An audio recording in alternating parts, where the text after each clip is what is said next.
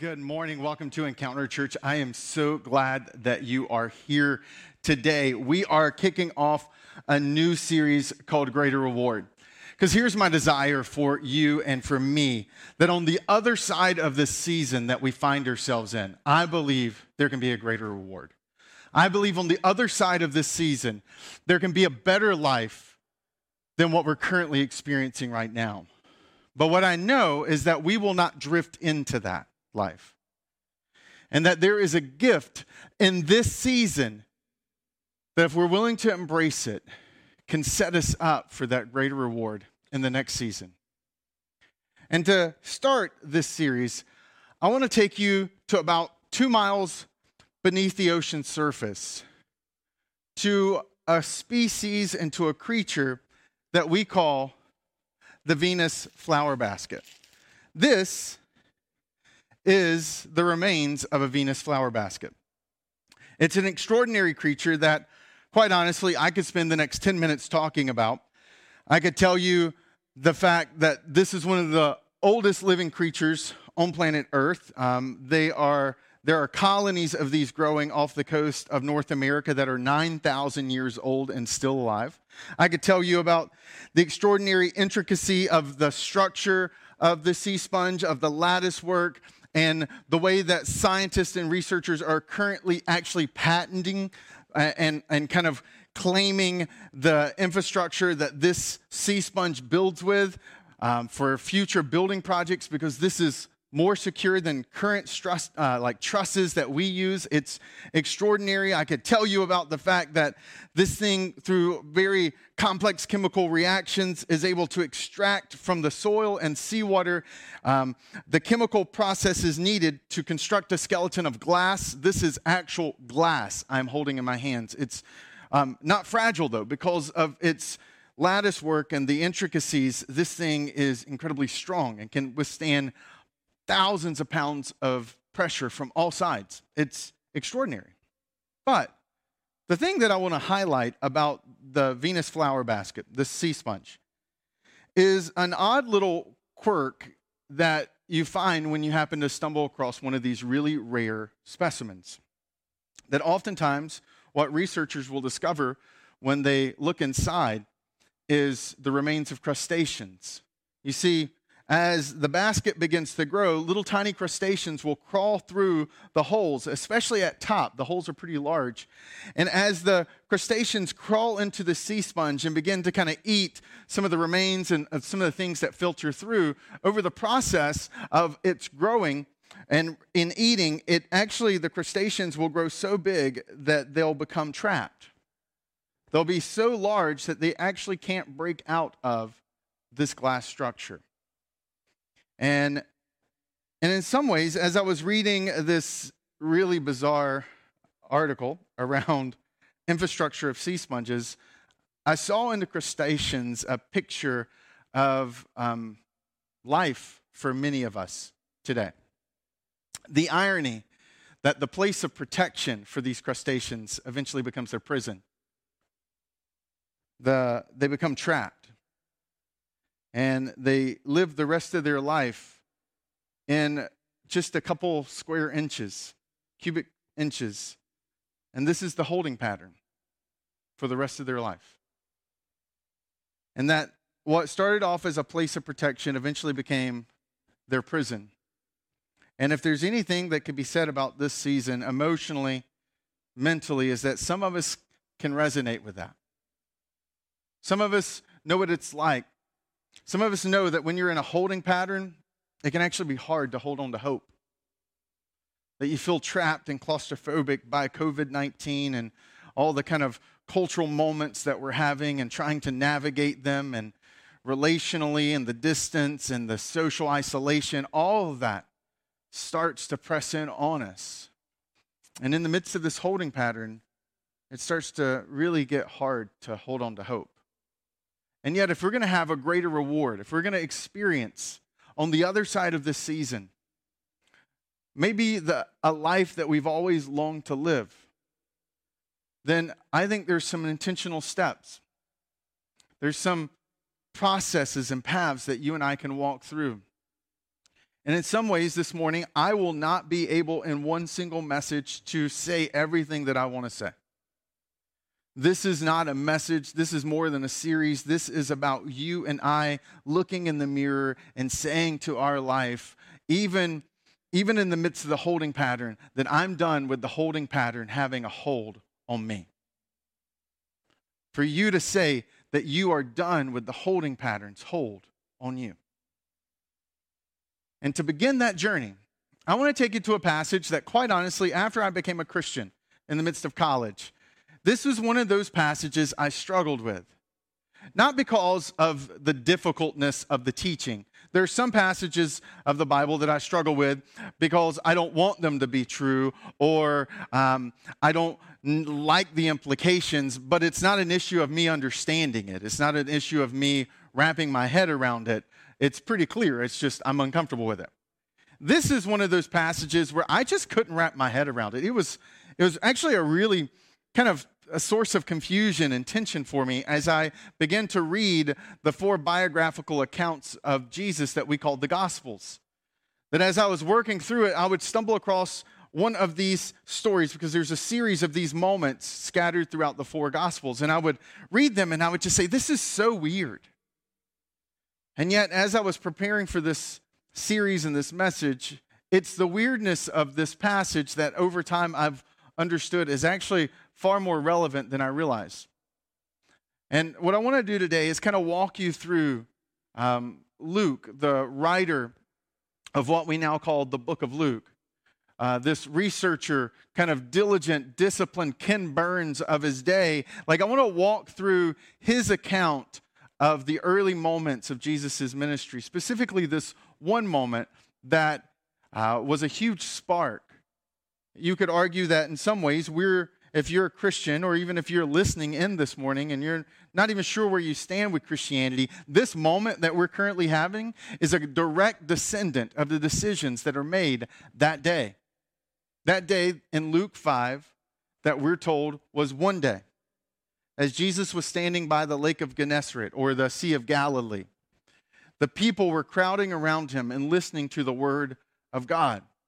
There's so many people. This is at the very beginning. Luke lays out his biographical accounts of the life and the ministry and the miracles of Jesus um, in um, more of a chronological order. Luke 4 is the beginning of Je- Jesus' ministry, and what we call Luke chapter 5 is the kind of the early days of Jesus' ministry.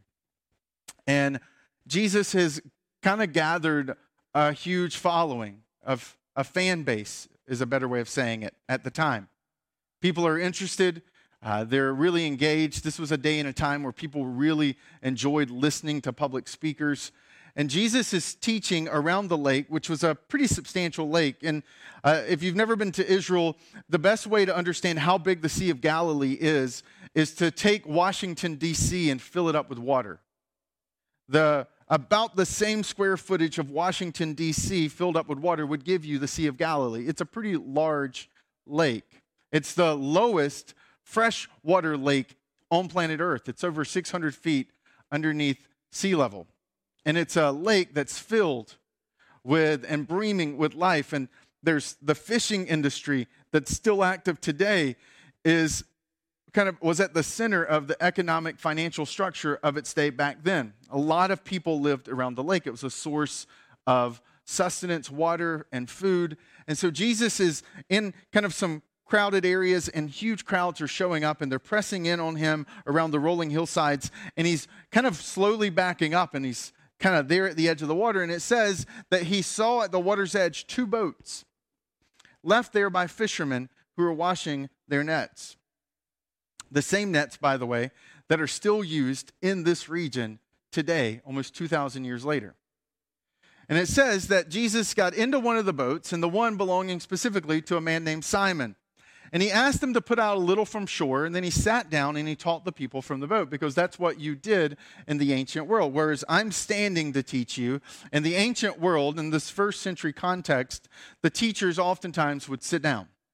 And that was the beginning of the moment where the lesson would begin. And the nice thing about being off on the shore is that Jesus has essentially created for him a natural sound system with the people wrapped around him as a natural amphitheater of the rolling hills around the Sea of Galilee, he has an ability to speak loud enough, and the, the sound waves just carry along the water and to the crowds, and everyone can hear him.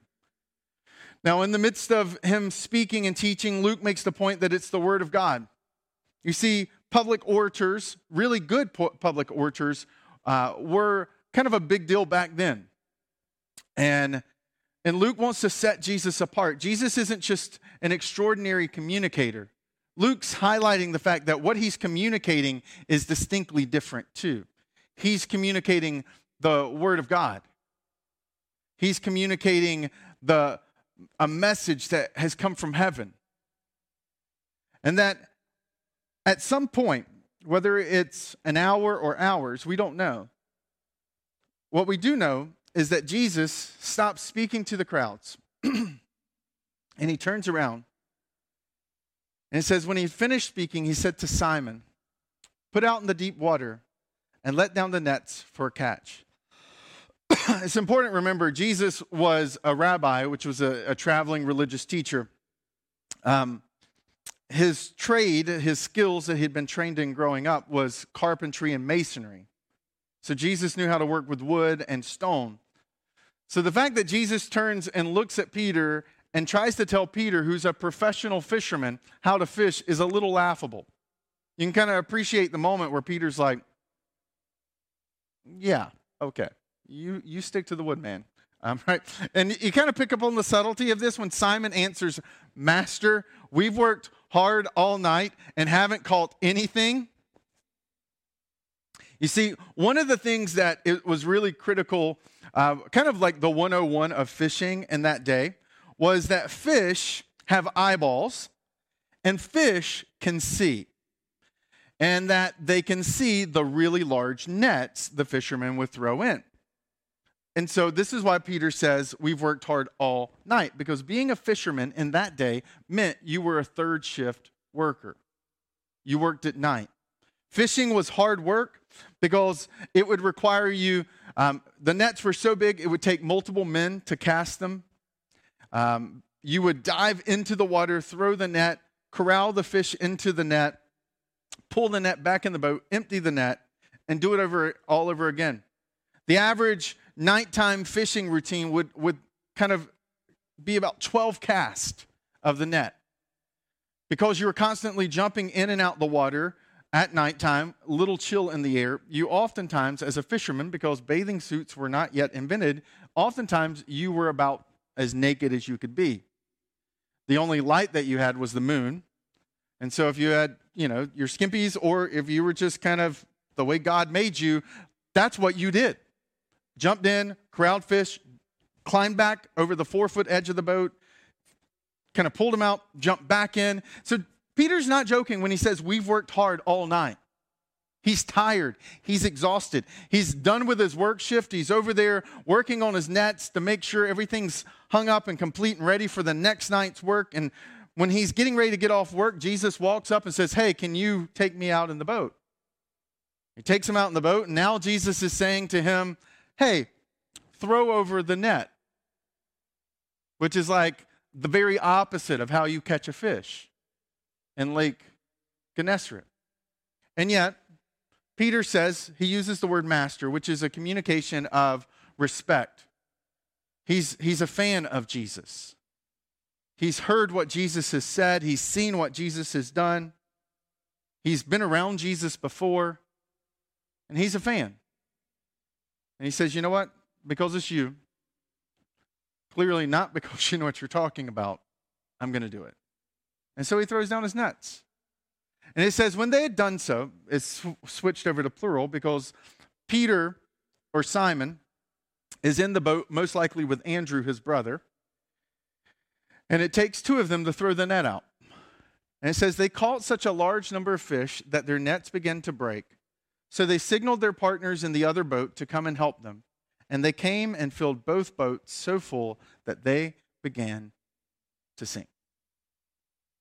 Now, this is an incredible moment, one that can be easily missed by us because of the distance of not only 2,000 years in fishing culture, but also the physics of what does it take to actually sink a boat. Like, we understand that at some point these things swim in the water, but how and what of these had to be caught in order to play out what happens here? Because I think this is really important to understand what Peter's experiencing to set us up for what you and I can experience. Now, Peter didn't catch this.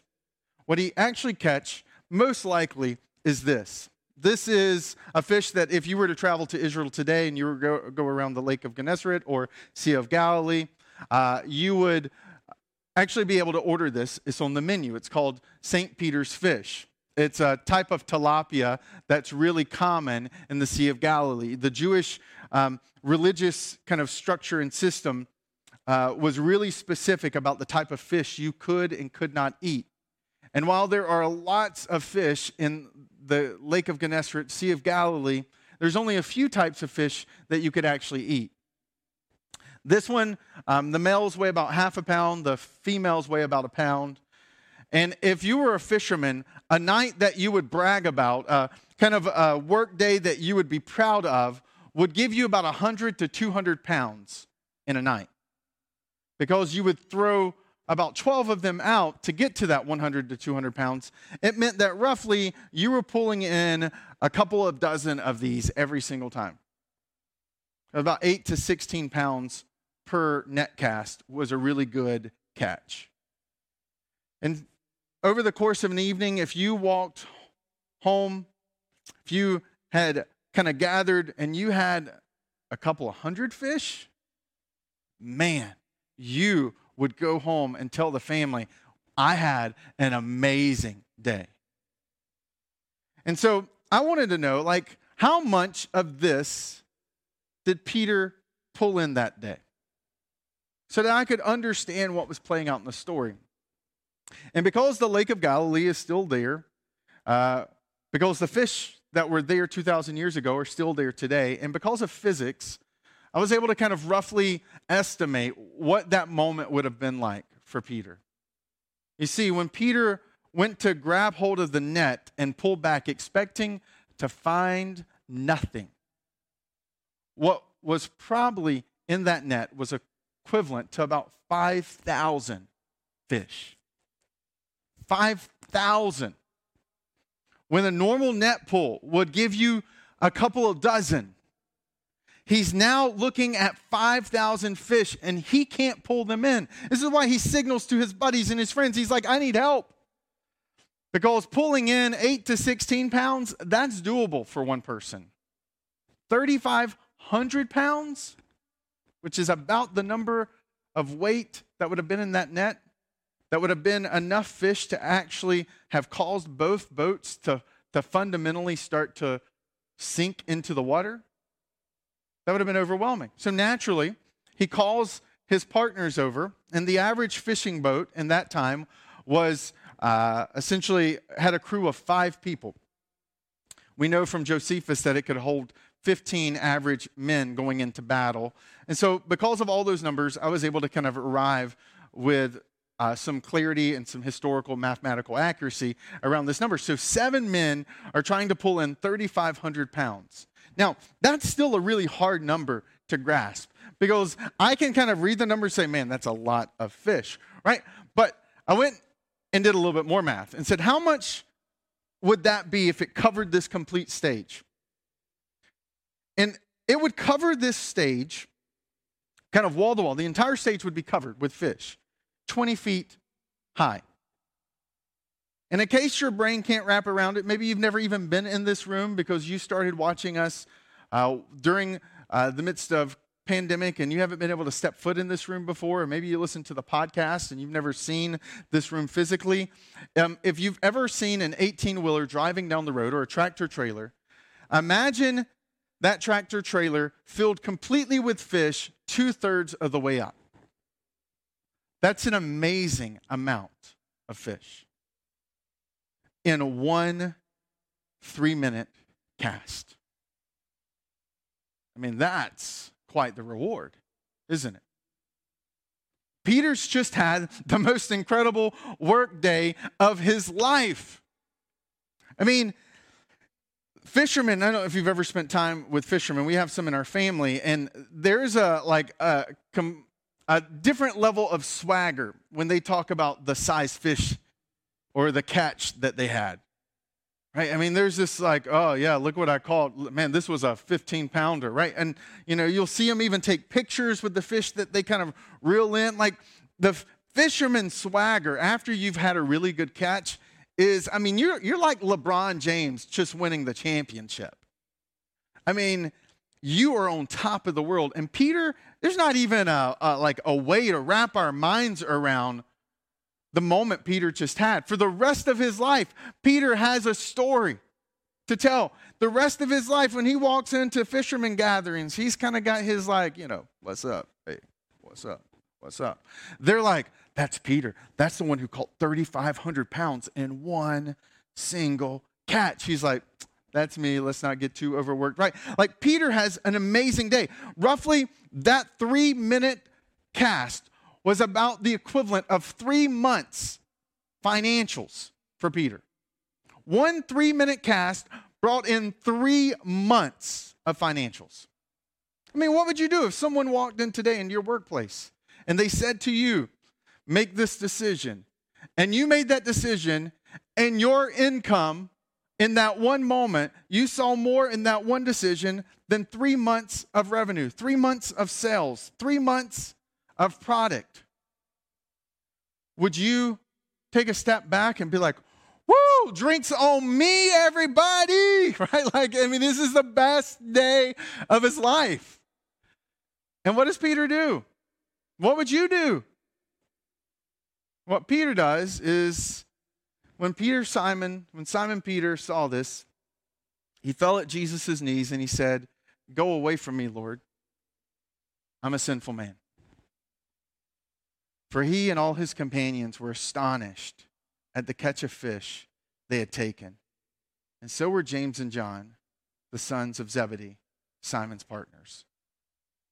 As they stood around and as their boats were in danger of sinking beneath the water, they were staring at this an amazing amount of fish flapping around in the nets.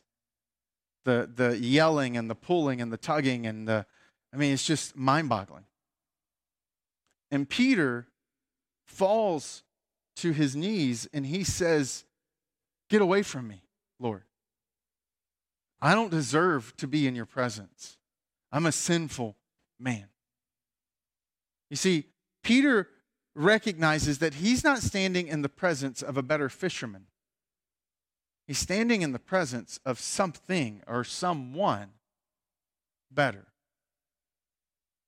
And everything about that, coupled with everything he heard, made him realize that this man in his boat, Peter wasn't even worthy to be in his presence. There's something greater than who he is in the midst of his presence. And this is something that maybe we have trouble wrapping our minds around.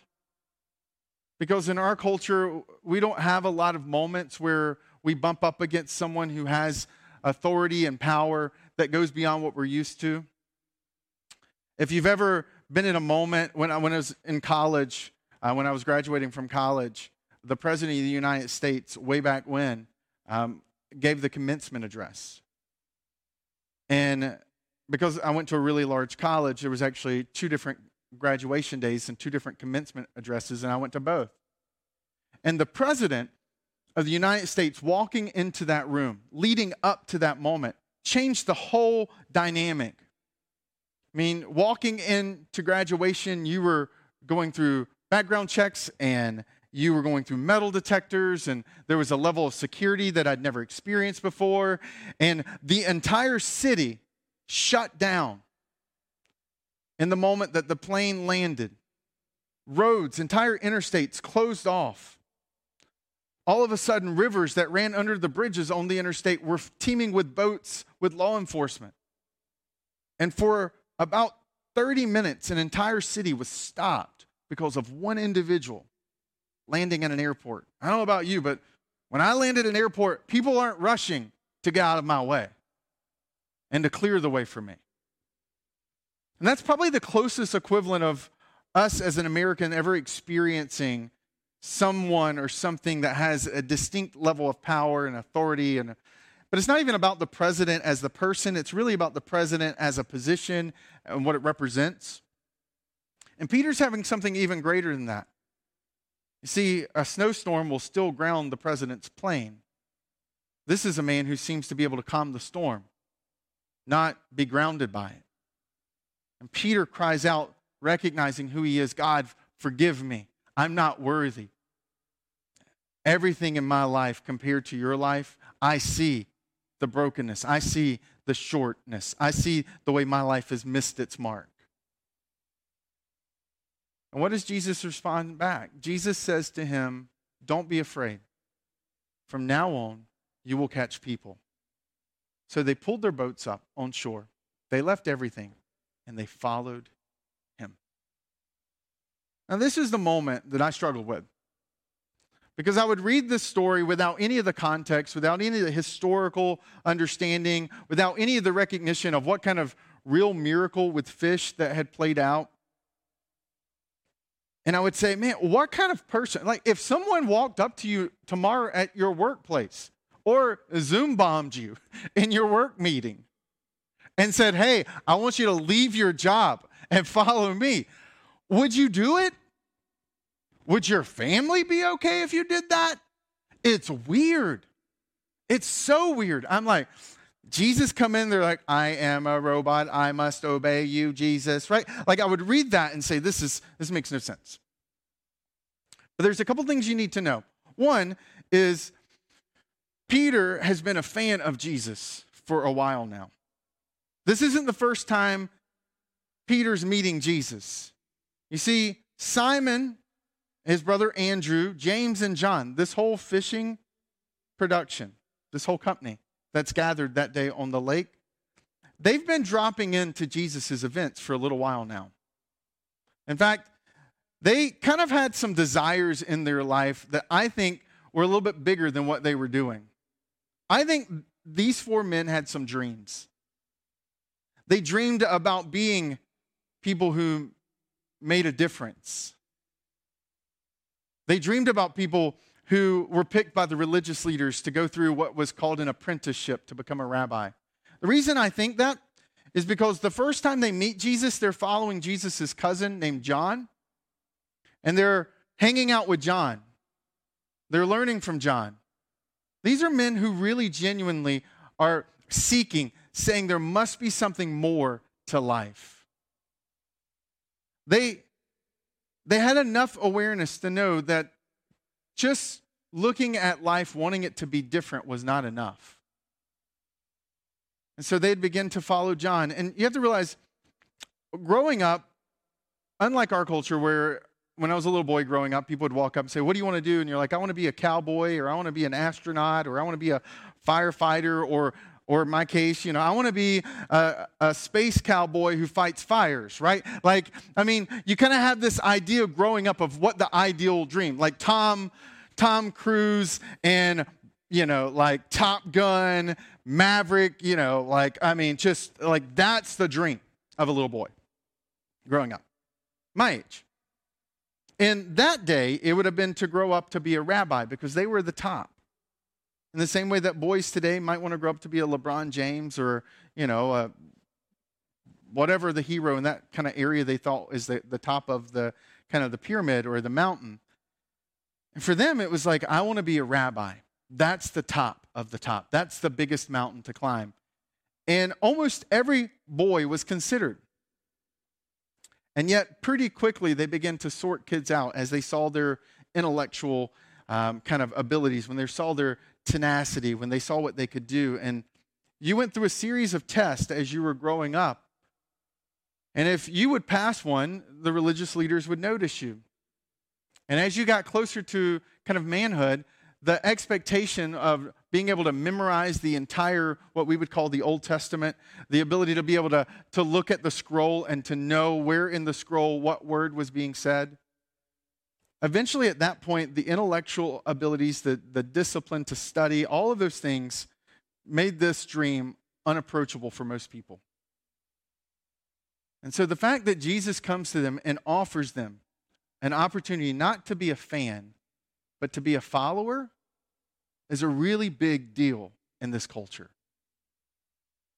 And knowing what they know about Jesus, knowing what they've just seen about Jesus, knowing that his entire life there's been voices that have told him he'll never be an apprentice to a rabbi, he'll never be that kind of individual in our society. Those dreams were laughed at and they were ridiculed and they were held down, and the voices in Peter's head meant that he went out every night and he fished because that's all he could do. Peter was going through the motions of life, but he wasn't really moving forward. And then Jesus comes along and he offers him this opportunity. Came across an interesting stat recently that said that four year olds laugh 300 times a day, and that the average 40 year old they laughs 300 times in about 80 days. That as we get older, the, the, the dreams that we had, not the firefighting space cowboy dreams, but the ones of like, this is the type of husband I'm going to be when I stood at the altar, or this is the type of father I'm going to be, or this is the type of wife I'm going to be, or this is the kind of career I'm going to have, or this is what our finances are going to look like. Like, whatever those dreams were, we go through enough of them not becoming reality, and we start to experience the other side of a dream that never becomes a reality called regret. That we just kind of settle into this place of safeness. We kind of go through the motions. We let what others say to us, we let what others have said about us dictate the decisions we make. And we live in some ways not too undifferent than the crustaceans who spend the rest of their life trapped inside of the Venus flower basket. And I think what this season is offered for you and for me is a lot less distractions. Let's be real. Uh, at this point, you've probably watched almost everything Netflix has to offer. And outside of maybe something new rolling out, there's not a lot to see. I, I realized that we were in a pretty desperate place as a society when Tiger King was the biggest thing.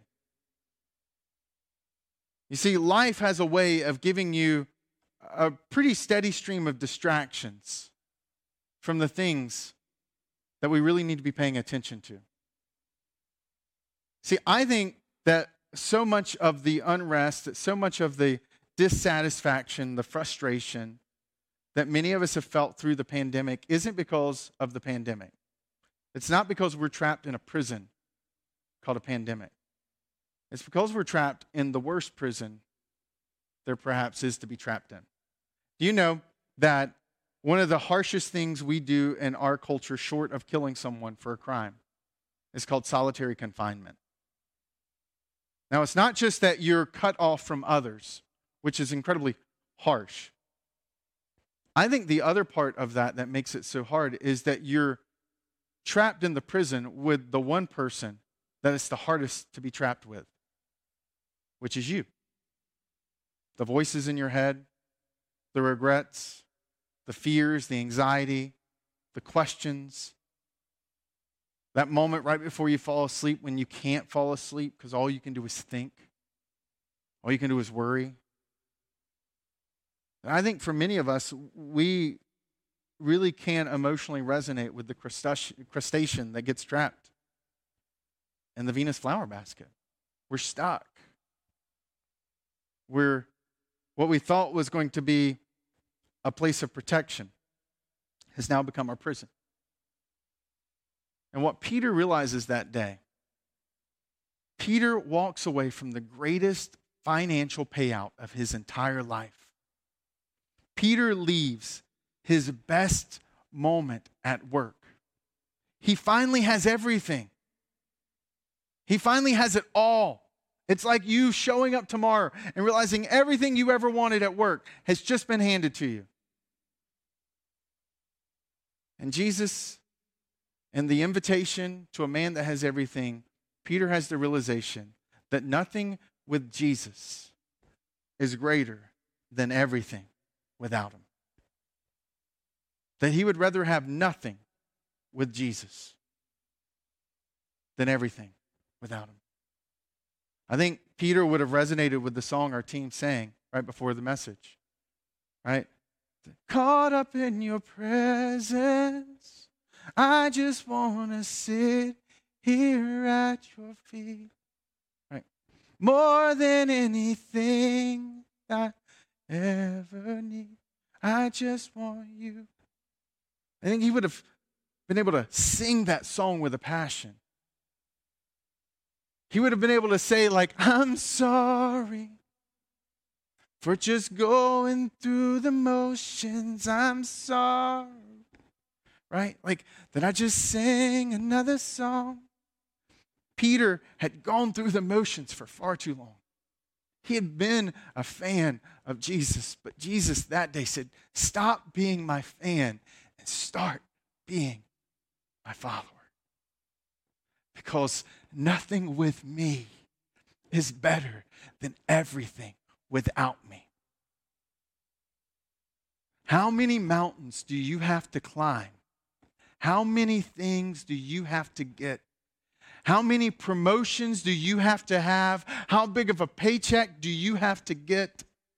How many times do you have to move the goalpost before you realize that, Peter?